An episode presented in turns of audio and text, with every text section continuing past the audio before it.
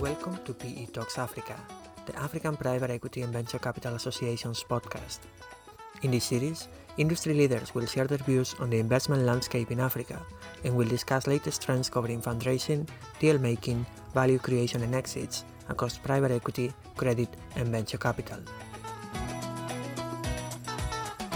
In the 11th episode, we review how Africa's pioneering investors are bolstering the continent's private investment industry with Carola Bose, Director and Head of Africa Funds Equity and Mezzanine at DEG, Shruti Chandrasekhar, Head of SME Ventures at IFC, Papa Demba Diallo, Director General at Fonsis, Alison Klein, Manager Private Equity at FMO, Paolo Martelli, Director of Investments at FinDev Canada, Lynn Picard, Chief Private Equity Officer at AFDB, and Stephen Priestley, Managing Director Funds and Capital Partnerships at CDC Group.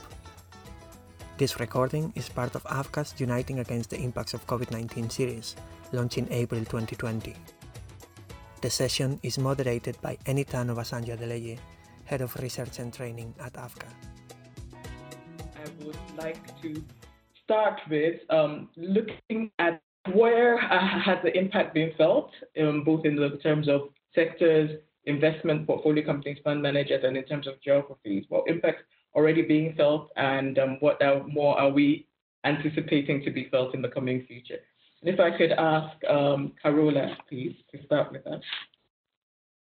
Yeah. Um, hey, uh, thanks, thanks, Enitan. Before I start, I really like to thank uh, for taking this really important um, initiative for the series and, and bringing together uh, African uh, private equity space on, on the COVID-19 crisis. And, and frankly, I mean, I think we've all been hit quite unexpectedly and to an extent also unprepared by this crisis. And frankly, as, as most of Europe is locked down as we speak. Um, I've personally, and, and, and so has basically all of DEG been working from home since weeks, and uh, you can actually see me in my um, home office here. And uh, yeah, basically, what have we been doing over the past weeks? Um, I think we've done a lot of firefighting and we've done a lot of analysis uh, together with our GPs during the past three to four weeks. And as, as, as most of you will know, uh, we're, we're pretty large emerging markets um, private equity investor with a portfolio of about $2 billion spread over um, all emerging markets and, a bit more in, Africa actually. And I make I try to make it short, although this is my longest answer, uh, Enitan, and I want to point to four points. So one is the effect that we're seeing in our private equity portfolio in Africa, in um, and that we're expecting on the um, uh, one is on the valuation side.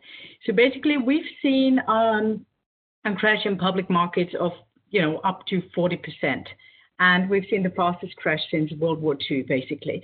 So now, what we can say, we know that private equity typically is less volatile and that it actually lags behind. So we can hope to see a more, much more dampened effect of uh, NAV reduction in our portfolio.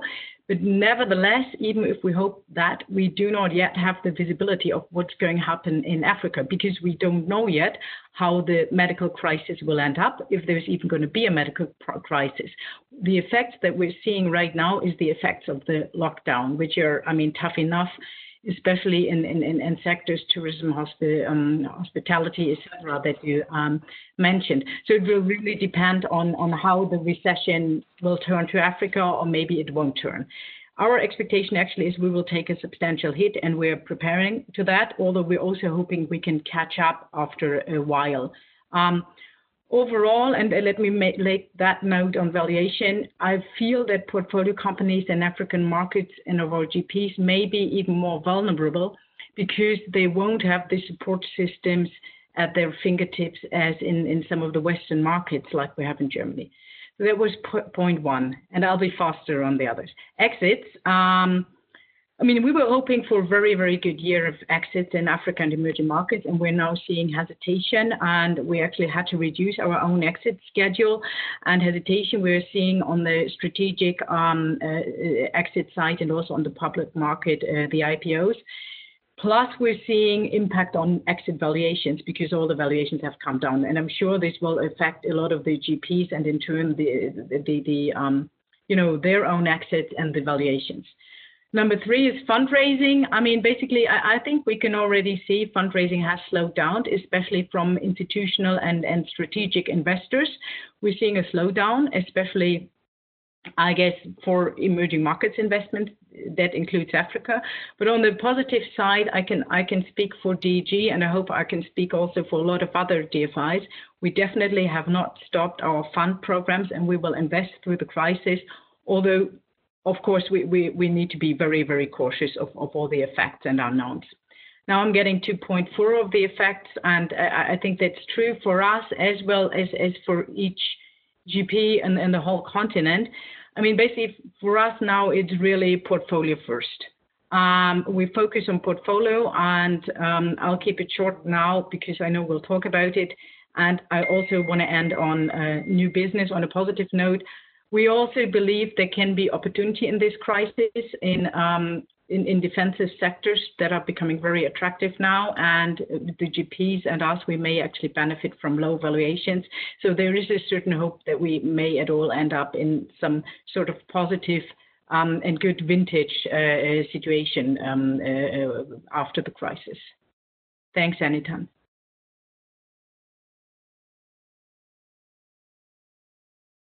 First in, would you mind uh, telling us from the African perspective, being an African-based um, um, LP, what has, is your view in terms of? Uh, yes, so for us, when we it, it, first started in the developed economies in China, so the preoccupation was more on the value chain and how we were going to source our goods and how the companies were going to continue to function. And so the preoccupation was more from a a provisioning point of view and how to continue to, to do business, getting the supply that we need, and our companies getting the adequate uh, working capital to be able to maintain their inventories.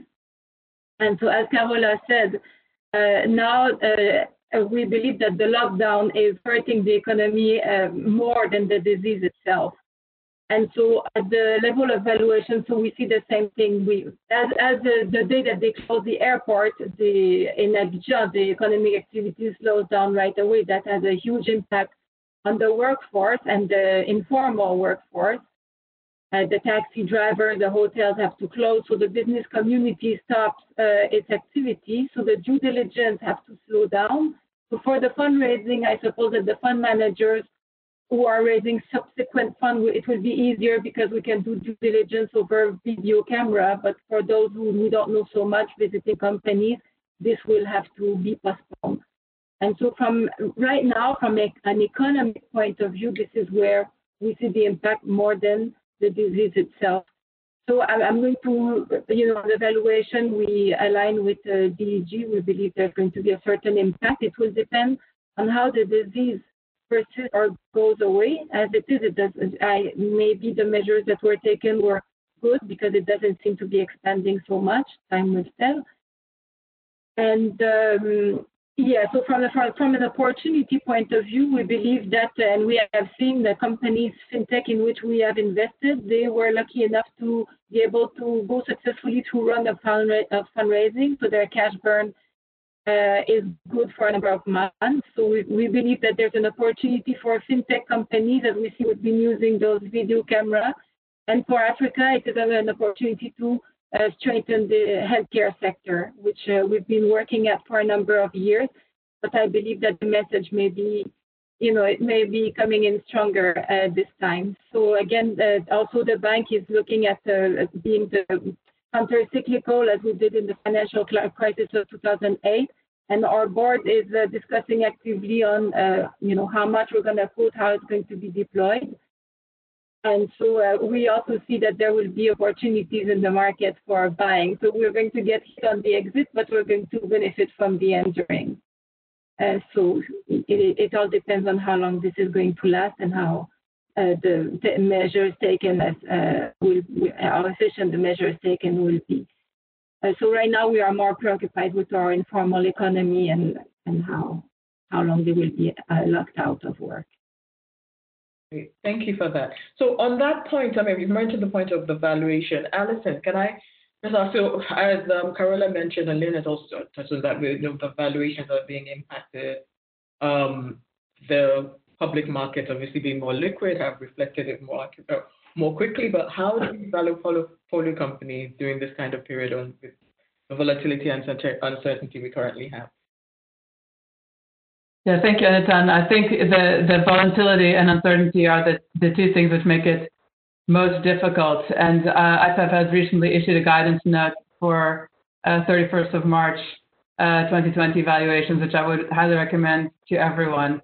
But I think there's a few things that, go into it. One is, is indeed the listed markets being volatile, but we can certainly expect that the, the overall direction of motion is downward. So we do expect a downward um, motion in our valuations. Um, second one is, is how do we then apply that to, to private companies?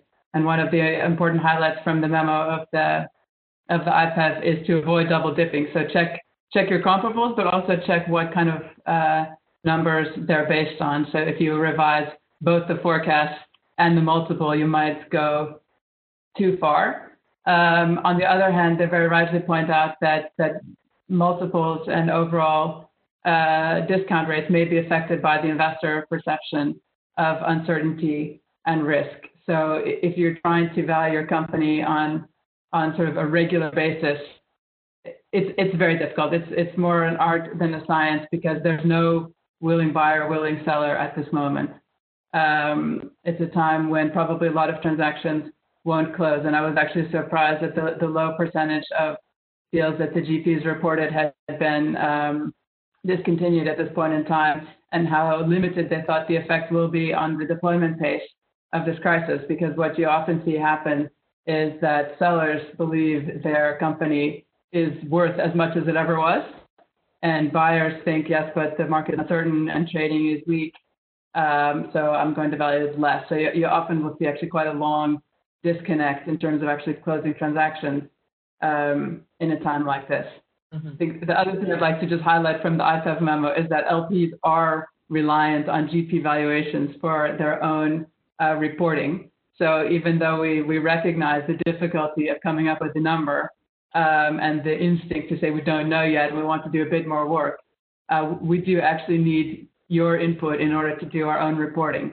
So, you know, please do your best and please give us something. Um, we know that things are going to look bad for a while. We know this is an illiquid asset class where the fair values um, can be volatile because of the way they're come up with, and that what really matters is cash in at the beginning and cash out at the end. Uh, but we do actually need to have uh, those interim financial statements uh, as, close as possible to the agreed timing. Thank you for that answer. So back to um, both Lynn and Carola talked about some of the positioning that they're doing in terms of opportunities and defensive um, positions or opportunities that they're finding. Shruti, can you tell us a little bit about or what advice would you give to GPs in terms of strategic changes they can make to their portfolios right now, um, their existing portfolios, if they're not actually deploying capital right now? Of course, uh, Enitan, thanks for that, and thanks for sharing the survey results. As I was very surprised to see that more than half the GPs who took the survey believe the the impact of this crisis would be less than three months. I hope that their perceptions are true. I think I'm a little bit more pessimistic than that. In terms of sort of strategic changes uh, that fund managers should be considering, uh, there are a number of things that fund managers can do in this in, in this uh, time frame. I think the first thing is assess what the potential impact could be, even if the numbers aren't already showing the impact. Because in Africa, we've been uh, under this is our third week of lockdown in, in Kenya and in other markets, it's a little bit similar. Uh, and the numbers of cases are still relatively lower than uh, than Europe uh, or the United States the um, so I'd say the first thing is start is assess how much the impact could be uh, in a worst case scenario, and then figure out what are the actions that you can start taking now that could limit the impact of the headwinds, right? So, for example, can you slow down hiring? If you had high uh, high impact growth plans, think twice before putting more money into it. Um, people aren't spending as much. Everyone's locked down, so can you turn down marketing? Um, can you start thinking about the receivables credits you've been offering companies? So there are different sort of levers that you can start tweaking now on the cost side of the P&L to better prepare a company and reserve what cash they might have and prepare them for assuming a, slowing top line. In some businesses, it's very significant. So, so for example, we have a business in our portfolio that's in the juice uh, industry. They, they produce, you know, uh, fast-moving packaged juices. The, uh, it's not viewed as an essential industry, so their factories are closed. So they're selling what inventory they have, but once that runs out, the revenue line will actually go to zero, right? So those are the things to think about. What what is the company going to do then? You're not going to fire all your staff. You still have a lot of existing costs. The second thing that I would recommend fund managers to sort of work with their portfolios on is set milestones, right? If you see a 10% drop in revenues, what is the action plan? If you see a 20% drop in revenues, what is the action plan? Uh, if you see an X percent increase in input prices, what is the action plan? So for every potential ch- change that you can expect in your portfolio company, think about what action plan you can help the company implement. And then the last point that I uh, that I would uh, stress and stress very very significantly is cash. If you're stuck in this in this downturn with no cash, it's the toughest position to be. If you're a fund manager who has capital, then you have ways of supporting your portfolio. you can you can you can find ways to to to better financially support the company. But if you're a fund manager who's at the end of your investment period, you don't have a lot of capital for follow on, the outlook is very different. So I think it's very important to also think about where in the life of of of the fund you are and how you can potentially support your portfolio companies. I don't know Anton, if that was helpful, but that's sort of how we've been thinking about it for our portfolio. Julie, that was very helpful, and I'm sure they would think there were a lot of very good points that I'm sure our audience will appreciate. Um, especially this point about being at the, where you are in the life cycle as a fund manager.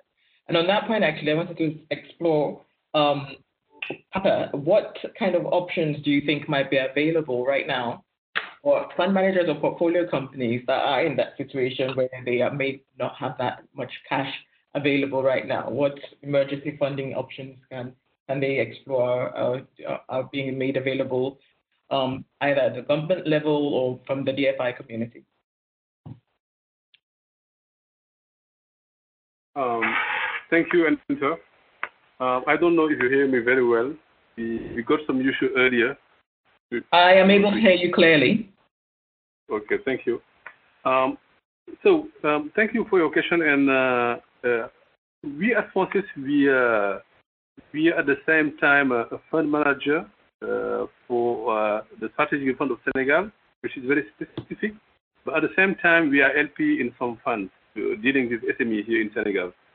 And so, to answer your question, I think that there is two ways to do that, uh, can the, the LP can put more capital or add a layer of debt to the fund.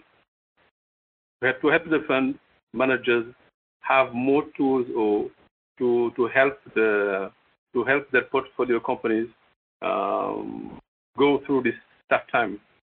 Um, the second one, as I said, um, um, the government, uh, some governments are, are putting into place some economic and social initiatives and for example, in Senegal, we have a 450 million euro uh, initiative from the government to help the private sector, companies which are impacted.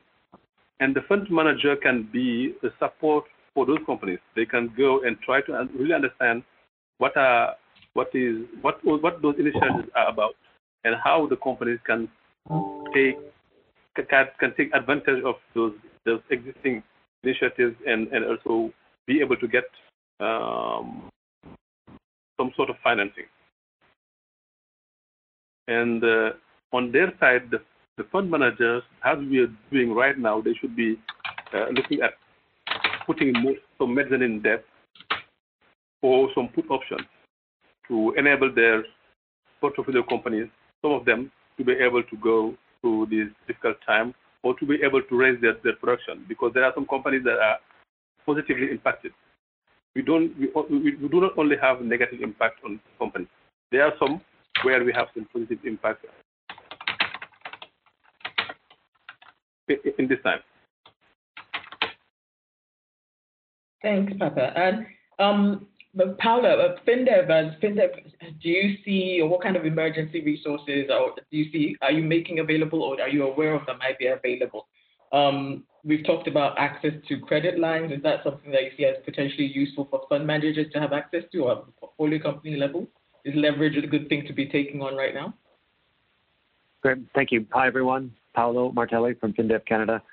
Um, so, so a couple of a couple of comments. I think uh, first off, uh, this was mentioned by, by the last two speakers, but uh, you know, at a company level, um, GP should be looking at uh, at all sorts of liquidity options. So it's not just sort of uh, additional capital, um, you know, from the fund, but looking at raising um, access to credit at, at the company level. Uh, and this could be obviously pretty helpful. It depends on on where each, each company is at. Um, but but in all honesty, all companies are under stress in one form or another. Um, and, and, credit will be helpful to deal with liquidity. Um, I guess the, the, liquidity problems that all are facing at, at, this point in time. I think the, the important thing is that when you're looking at putting in additional either liquidity facilities, additional capital, in whatever form it may be, it is for businesses businesses that are that are solvent, that are having liquidity issues. Um, it, it, doesn't make sense.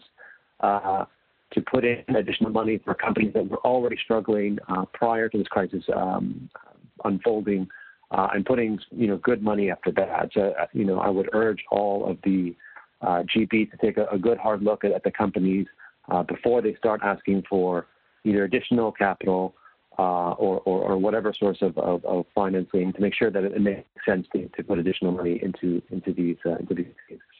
In terms of sources for, for financing, um, you know, I think it, you know, for, for GPs, they should take a look at, at their LPs to see uh, if they're interested in co-investments. A lot of us uh, here on this panel, a lot of our, our organizations are interested in, in, in co-investment rights. Uh, I think a lot of us are mm-hmm. interested in, in, in uh, extending financing to the region again in one form or another. Uh, I'm not sure if everyone's aware, but it was on the 6th of April. Uh, there was a statement that was put out by the by the DFIs of of the U.S., Canada, and, and of Europe, uh, basically saying that you know everyone is working together. We're working with enhanced cooperation, and we're trying to pool resources to continue to provide liquidity uh, to viable companies. So, so there's definitely an interest uh, from the DFIs to help uh, where possible.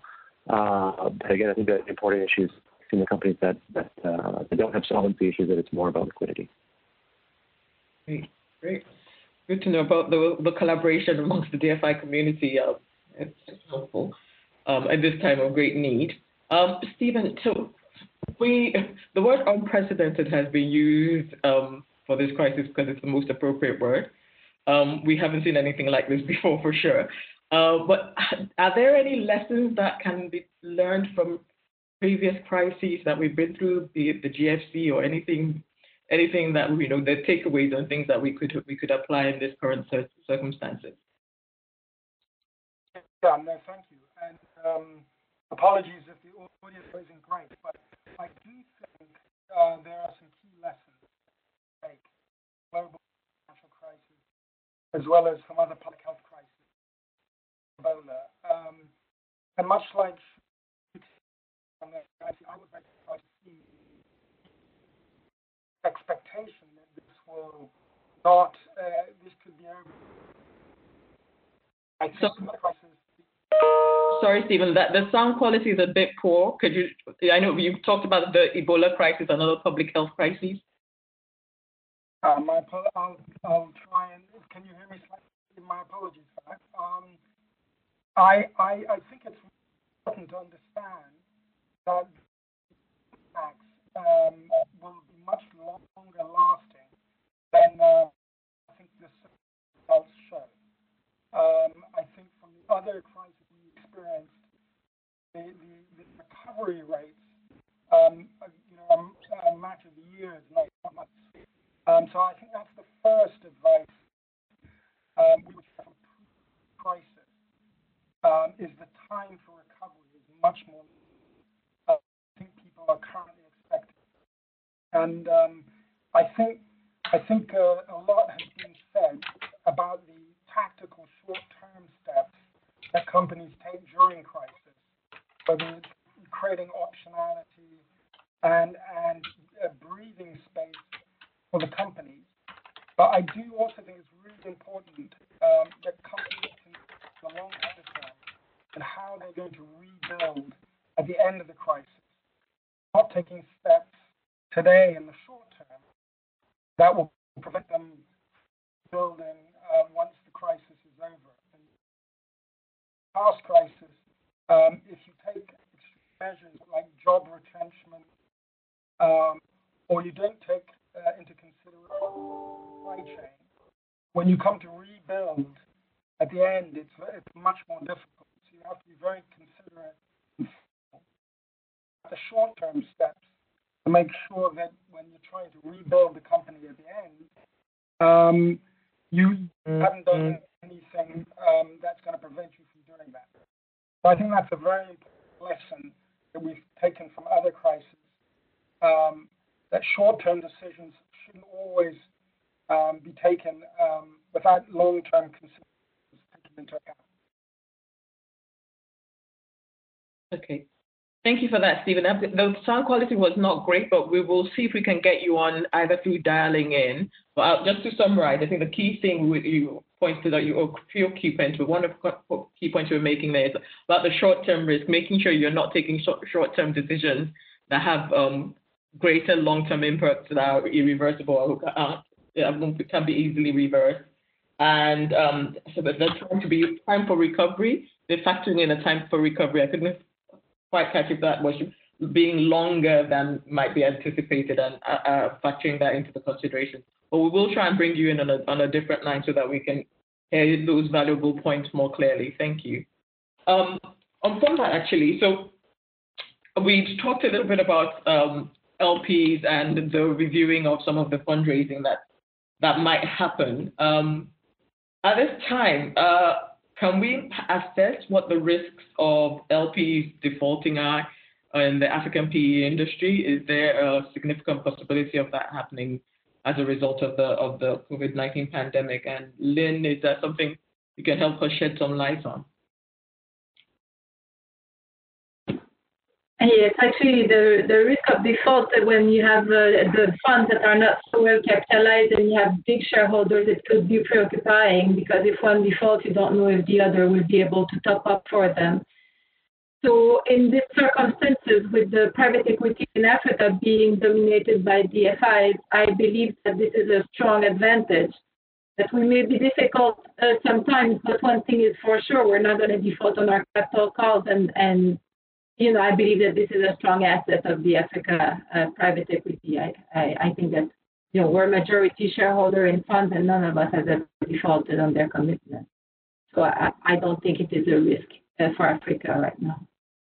So the more significant risk, I think, is being identified as just an adjustment to the timelines. Um, so for a GP who's out there fundraising currently, what sort of advice would we give in terms of an extension plan, what they should they be looking at in terms of reviewing that. Um, Alison, what kind of advice are you giving to fund managers that are coming to Europe at this time? Yeah, I think that the, the specific expectation will vary a lot um, as the fundraising period ranges quite broadly from one fund manager um, to the other. But again, I was surprised by uh, only 16% of, of GPs said that their LPs had paused uh, due diligence or, or their plans to close a fund.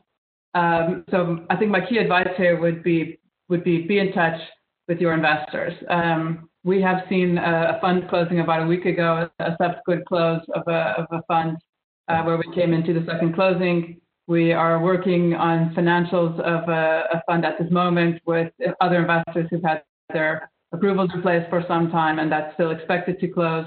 Uh, so any work which can be done from desks uh, through phones, uh, through email, I think is, is likely to proceed. Um, and, and, in that specific case, as far as I know, it will close uh, around the end of this month at plan. Um, but we are also seeing that uh, LPs also have to do some triage on their pipeline and portfolio. And as Carola said, you know, this, this is a bit of firefighting. So all investment staff are busy understanding what's going on in the portfolio. Where do we need to intervene um, where is additional capital or other kind of support requested or required. And so the bandwidth to devote to new opportunities will, by definition, um, be limited. So I think the advice I would give to GPs is, is calibrate your communication well. Um, if you're if you're well down the path, it may well be that you can continue. It might slow down a bit. Um, if you're expecting, if you're a first-time fund manager, or if you're working with investors that haven't invested with you in the past, they cannot travel. And I've seen one case in my portfolio where we're proposing to do a virtual due diligence on a follow-on fund from an existing manager, uh, but we haven't yet got the IC approval to proceed like that. So that would really be exceptional, and that would be for a, a long-standing trusted partner. Um, when you're bringing new investors and they cannot travel, it will delay your process. Um, and on the other hand, I think you know, as always, when you're when you're dealing with potential investors, communication helps. Uh, don't bother people by mailing them weekly and say, you know, when are you coming? And here's my update. Um, if you have got a thoughtful analysis of what's going on in your market, what's the impact, um, either you know locally on your existing investments or on your pipeline, uh, something relevant to share with investors. You know, they will appreciate hearing from you if you've got worthwhile information to share. And and on the off chance, and you know, don't overstate it, but on the off chance that um, this crisis provides some opportunity that's linked to the strategy that you were already marketing or the capabilities which you have. You know, maybe there's an opportunity there, but again, don't oversell it and, and bear in mind that uh, all of all of the LP organizations, uh, or at least the ones with material existing exposure, are are going to be stretched with uh, managing development in the existing portfolio. Great, great. Thank you for that advice. Um, Paulo, so the, the crisis actually is in many ways an ESG one. It was certainly an ESG related one. Um, so from that perspective, what really are the considerations that um, fund managers should be mindful of right now? Uh, thank you for, for, the question. I think uh, ESG is an important item that uh, everyone needs to needs to keep in mind. And as was said earlier, um, earlier on in this conversation, right? These are these are unprecedented times. Uh, and, and, all of the, at least the, the DFIs are trying to work together to try to sort of help, uh, you know, help the markets that, that, that we work in. And, and again, this is through, you know, cooperating together and so forth. But with regards to, to ESG standards, they're all uh, still extremely important and they all still need to be followed. So, so while um, some of us are going to try to, say, do a remote due diligence, as Alison was saying, sort of perhaps with a, with a trusted name or one that you know well enough, um, ESG is still important, and we would still have to do that review. And I think, particularly in this time when there are a number of um, companies that are looking at, at perhaps um, reducing the, the, staff that they have on hand, reducing hours, or, or some sort of measures uh, to deal with costs. Um, everyone needs to remember that that IFC performance standard number two need, needs to be followed. Um, so, with a lot of the the funds in the space, if you have uh, DFI LPs uh, speak to them. They can help you with regards to what needs to be done with regards to performance standard number two and, and staff reduction. Um, there's also a number of resources available on, on, on, the internet as well. You can find it, I'm sure, on the on the IFC website. I know uh, at CDC as well, they have a pretty good guide uh, as well. But uh, but do check in uh, with with your DFI LPs uh, and do remember that that they're still these standards are still very important to to us as as an LP community. Great, thank you. Not to lose sight of those ESG considerations right now. Um, and, uh, Papa, so in your view, what would you recommend for GPs to be doing now, really, in, in Africa under this challenging period? What, what advice would you give to them right now to, to take to, to be using to get through the period that we're currently in? Uh, uh, actually, I, my my my advice for for for GP is to really look at their portfolio their portfolio and try to see what type of companies they have.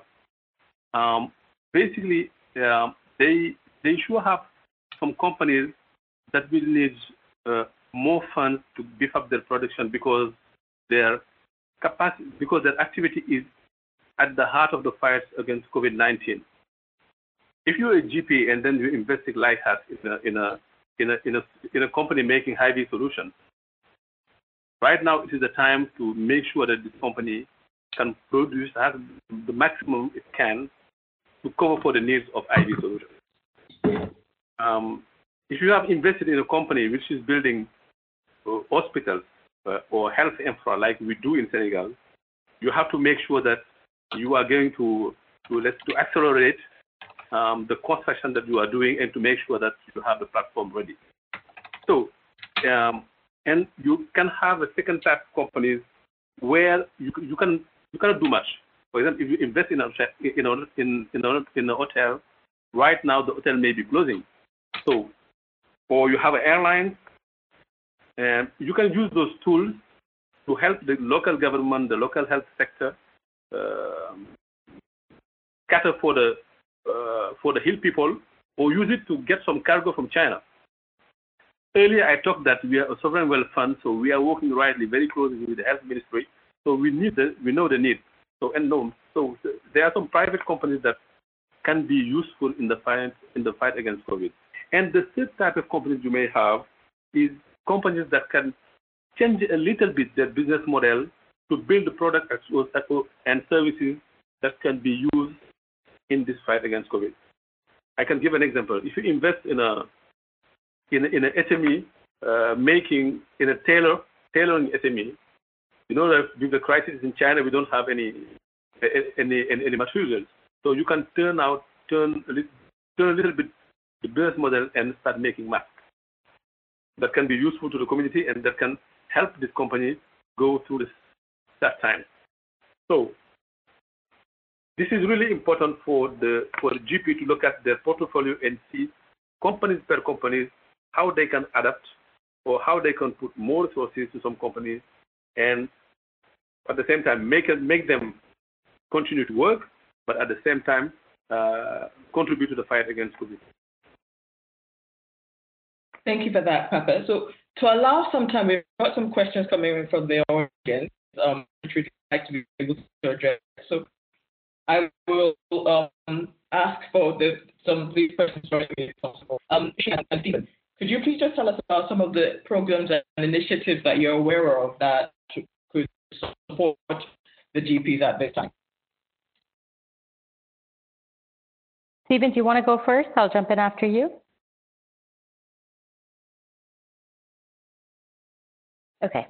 Um, I'll go ahead. Maybe we lost Stephen.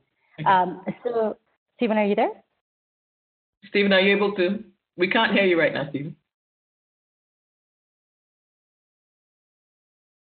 Okay. Um, we will come back to Stephen. Um, Shruti, if you'd like to take that for now, we'll come back to Stephen on that. Uh, sure. I mean, I, I think right now the most institutions are trying to figure out what kind of support they can offer in this crisis. Um, uh, I think a number of institutions are trying to figure out uh, ways to support. I think the first uh, most asked for support, at least that we've seen across our portfolio, is working capital lines. Uh, the, the World Bank Group has been trying to figure out ways in which we can support our companies. We announced a $14 billion package two weeks ago, uh, focused both on our work through governments and, and also uh, work through the IFC. Uh, our first phase of support is primarily focused on our direct investments. We're in the process of designing uh, support packages for our fund investments, and we're thinking about a whole range of solutions. And these are things that we're working together quite actively with with the other DFIs to see what makes sense because a lot of these investments we're in together. Um, I, uh, I, I think for, for fund managers, and this is the point I made earlier, it, it depends uh, very much on uh, where they are in their investment period because that, that also gives them options to use tools that already exist in their wheelhouse right? If you're early in your investment period, you haven't done a lot of investments, the impact on your portfolio is quite limited. It's perhaps create, created an opportunity for, for you to, to buy at a better valuation. Uh, so if you're early in your investment period, I think it's much more thinking about, you know, what type of industries do you want to be exposed to? How, how do you think about this opportunity in, in terms of your entry strategy? If you're in the middle of your portfolio period, of your investment period, it's a little bit different because you're thinking about how do I make sure my companies don't struggle through this period? How can how can they access the the right kind of tools? How can they access working capital lines? How can they access um, input supplies? I mean, we have funds who are invested in hospitals, and it's you know getting access to PPE equip uh, uh, PPE in these markets has been quite challenging. You know, I, I get updates saying you know the hospital has one week left of PPE, and we've been working quite hard. We're trying to to use our connections in, in China to help our funds procure uh, products. So, so the different actions that uh, that are needed depending on where in the portfolio the funds are. And then the last thing is when where where funds are most challenged is when they're at the end of the investment period. And over there, I would encourage fund managers to see what can be done. Right? Can they can they increase their reinvestment limits? Uh, can they use the cash that's coming back to reinvest into some of the companies to think about how do they retain the TVPI on the on the portfolio? Because the, the key thing you, you don't want happening is a good company losing value for a short term downturn, right? And how how does the GP help a company through that? Um, and, and, so so I'd say talk to your LPs. You'd be surprised uh, the the the type of ways uh, in which LPs can try and support fund managers. We've seen a whole range of asks from uh, credit lines to fund top ups to opportunities funds um, to sidecars to support certain number of companies to co investment opportunities. So GPs are being quite creative in um, in figuring out how they can better support their companies. We've seen the most activity in Asia since we're a global investor, and I think that's also because they've been dealing with the crisis the longest, and hopefully they're now on the other side of it or getting close to the other side of it. Um, and, and with with our fund managers in Africa, I think it's a little bit earlier in sort of the in assessing the impact um, of COVID-19. Uh, that's sort of my my thoughts on uh, on initiatives that fund managers can pursue. The great point about just Asia being ahead on this, and but there are clearly a lot of lessons that can be learned uh, from that. The fact that, and we can look to Asia to see um, some takeaways from them emerging out of the, the crisis, and and um, how Africa can potentially deal with it as well. So thank you for that. So in the interest of time, we do have some really great audience questions that I would like us to um, now go ahead to try and um, address. So um, moving on, I will select a few um, and give the, um, the panelists the opportunity to to do, to you know come back with some responses to them. So I think on the point about you made um, Shruti just now about good businesses suffering, um, you're not wanting to see that. Someone's asked if um, strategic buyers could take advantage of this time to cherry pick and force the hand of GPs, and I think that's quite interesting. If you are coming to the end of your fund life and you were looking at exiting, is this a time for strategic buyers to kind of be opportunistic? Um, and what can be done about that? Um, and I will open it up to the panel to see if they want to address that. I, I can start, Enitan, and then people can jump in. Um, we have seen strategics pull away less from term sheets. Uh, we have seen a number of term sheets collapse uh, in the past three weeks. Um, so, so I think there's, you know, on both sides, yes, this can be an opportunity. But as I think Allison, I think it was Allison who said it earlier, that you know sellers still think their company is worth as, as much as it was before the crisis, and buyers mm-hmm. think this is a buying opportunity. And I think we're definitely at that impasse uh, right now. So about that gap between the yes. the buyer and seller, the pricing gap.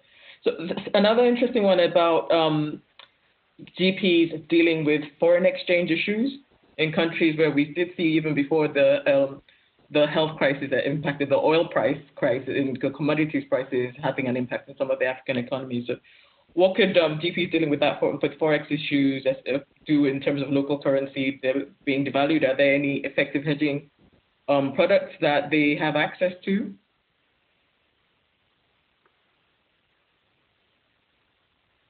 And I think this is one actually which we, we did look take a look at them. The, Enitan, I, sorry, I, I was on mute. I, I said I could, I could take it. Um, sorry, is that Carola? Yes, that's that's Carola.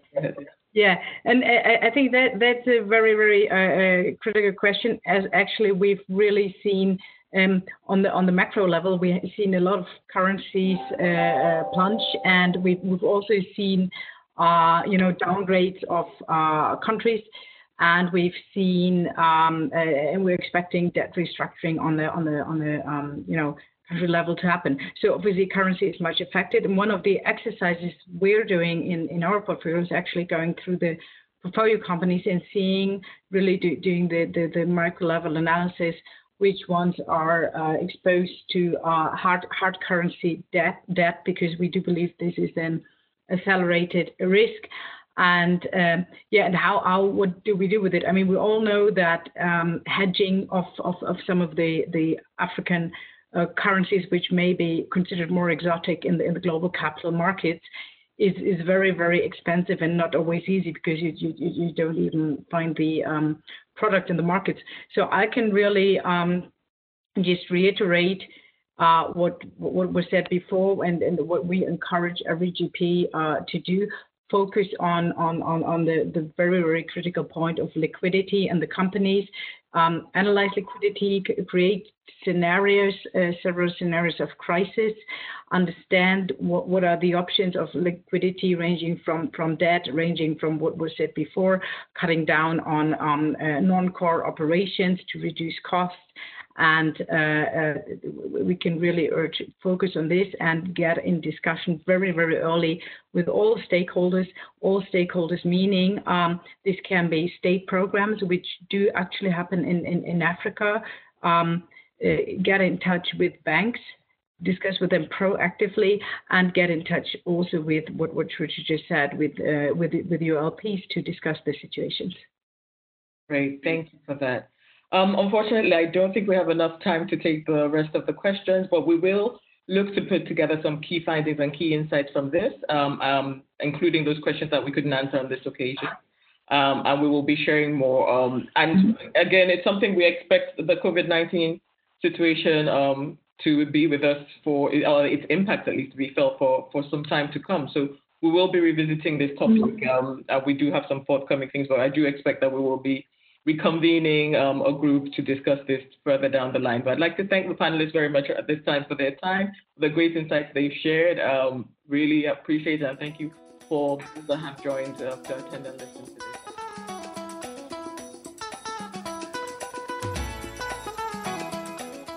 Thank you for listening.